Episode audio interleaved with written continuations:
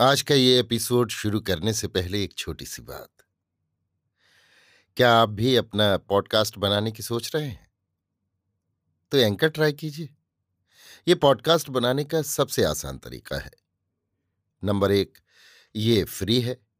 Number दो, इसमें कई सारे ऐसे टूल्स हैं जो आपको अपने फ़ोन और कंप्यूटर पर रिकॉर्ड और एडिट करने की फैसिलिटी देते हैं। नंबर तीन आप अपने पॉडकास्ट को डिस्ट्रीब्यूट भी कर सकते हैं, जिससे इसे स्पॉटिफाई और दूसरे प्लेटफॉर्म पर सुना जा सके। तो डाउनलोड कीजिए फ्री एंकर ऐप या विज़िट कीजिए एंकर डॉट एफ़ पर अपना पॉडकास्ट स्टार्ट करने के लिए।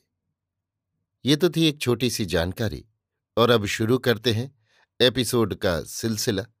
तो आज के एपिसोड में लीजिए सुनिए सूर्यकांत त्रिपाठी निराला के लिखे उपन्यास प्रभावती का भाग पैंतीस, मेरी यानी समीर गोस्वामी की आवाज़ में।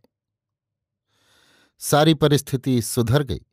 दिवस के बाद की शांत संध्या की गौरी उदास स्वरों से यमुना के प्राणों में बजने लगी। जैसे कर्मों के भार से श्रांत हो चिर विश्राम चाहती है।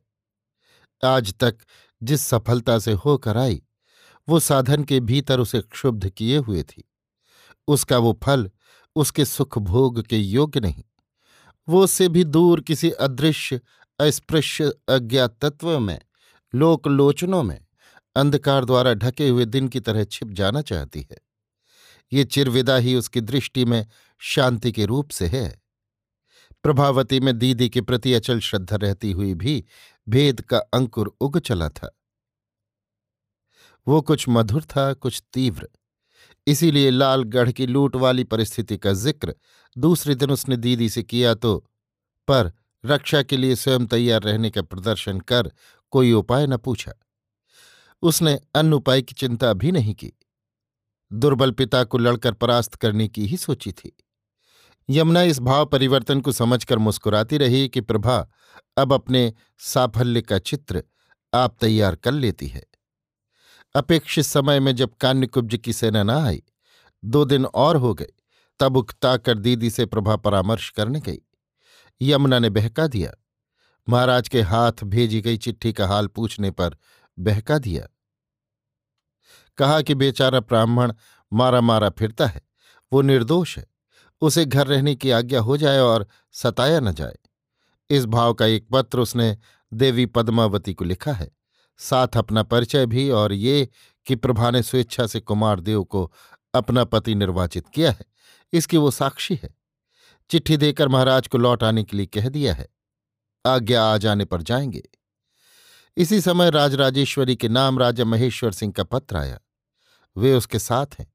उनकी एकमात्र सुशील कन्या की बाह गहकर उसने सदा के लिए पिता को बाँध लिया है। पहले उसके विवाह के संबंध में जो भ्रम उन्हें था वो अब दूर हो गया। वे लालगढ़ लूटने के लिए जा रहे थे। राह से इस गलती का जो प्रमाण उन्हें मिला, इसके लिए वे कृतज्ञ हैं। अब कन्या के और उसके पक्ष में यदि कान्य कुब्जेश्वर की कृपा छोड़नी पड़े तो ये भी उन्हें स्वीकृत है। वे अपने कृत्यों की उससे और पुत्री से क्षमा चाहते हैं। कान्यकुब्ज की सेना वापस गई। पत्र ऐसा था कि उसमें ना तो यमुना के पत्र का उल्लेख था न लालगढ़ आते हुए दलमऊ लौट जाने का खुला कारण। प्रभावती इसका भीतरी भेद न समझ पाई। उसने दीदी को पत्र दिखाकर कहा कि अब कान्यकुब्जेश्वर को दबाकर पत्र लिखना चाहिए। मनवा अपनी तरफ़ है। दलमऊ भी आ गया है। परिस्थिति ऐसी है कि कान्यकुब्जेश्वर विरोध न करेंगे। सत्य विचार के लिए बाध्य होंगे। यमुना ने कहा हाँ ठीक है, लिखो। विनीत दृष्टि से प्रभा ने निवेदन किया कि शब्दावली यमुना कहती जाए, वो लिख ले।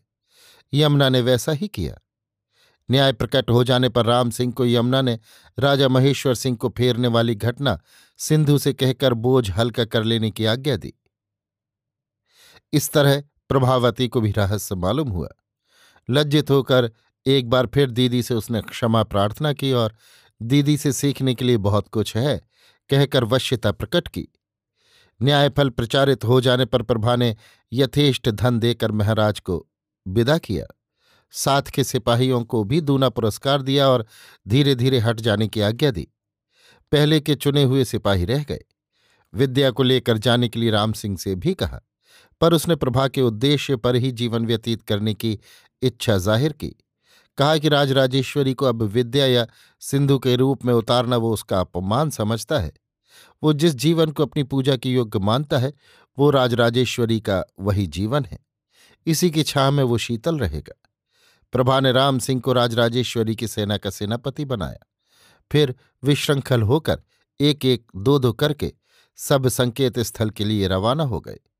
प्रभा ने सास जी के चरण स्पर्श कर उनकी बहू बहुत जल्द मिलेगी, कहकर बिदाली और दीदी के साथ नैमिषा नैमिषारण्य आई। यहाँ दीदी को कई बार गुरु से बातें करते हुए सुना। जिनकी कभी कभी प्रशंसा सुनी थी, उन्हें प्रत्यक्ष देखा। उनकी पुष्ट देह की शांत दृष्टि के सामने अपने आप प्रभा का मन नत हो गया। बातों से भक्ति ने प्रगाढ़ भाव धारण किया। गुरु की कृपा योग्य शिष्य शिष्या पर क्या रूप धारण करती है? दीदी से अनेक प्रमाण वो प्राप्त कर चुकी है।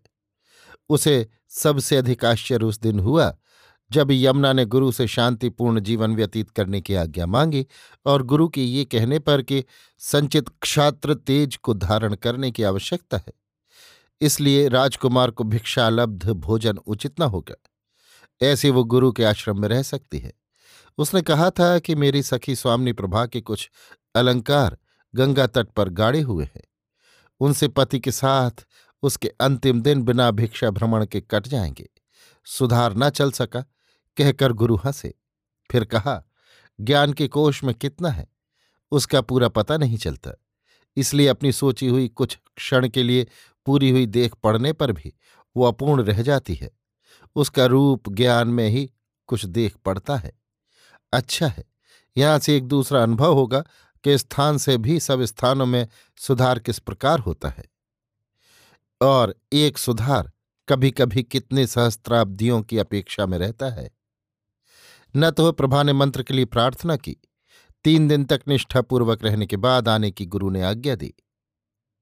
समय पूरा कर प्रभा गई। गुरु ने कहा, तुम्हारे लिए मंत्र की आवश्यकता क्या? तुम तो स्वयं उत्तीर्ण हो। तुम्हारा उद्देश्य सफल है।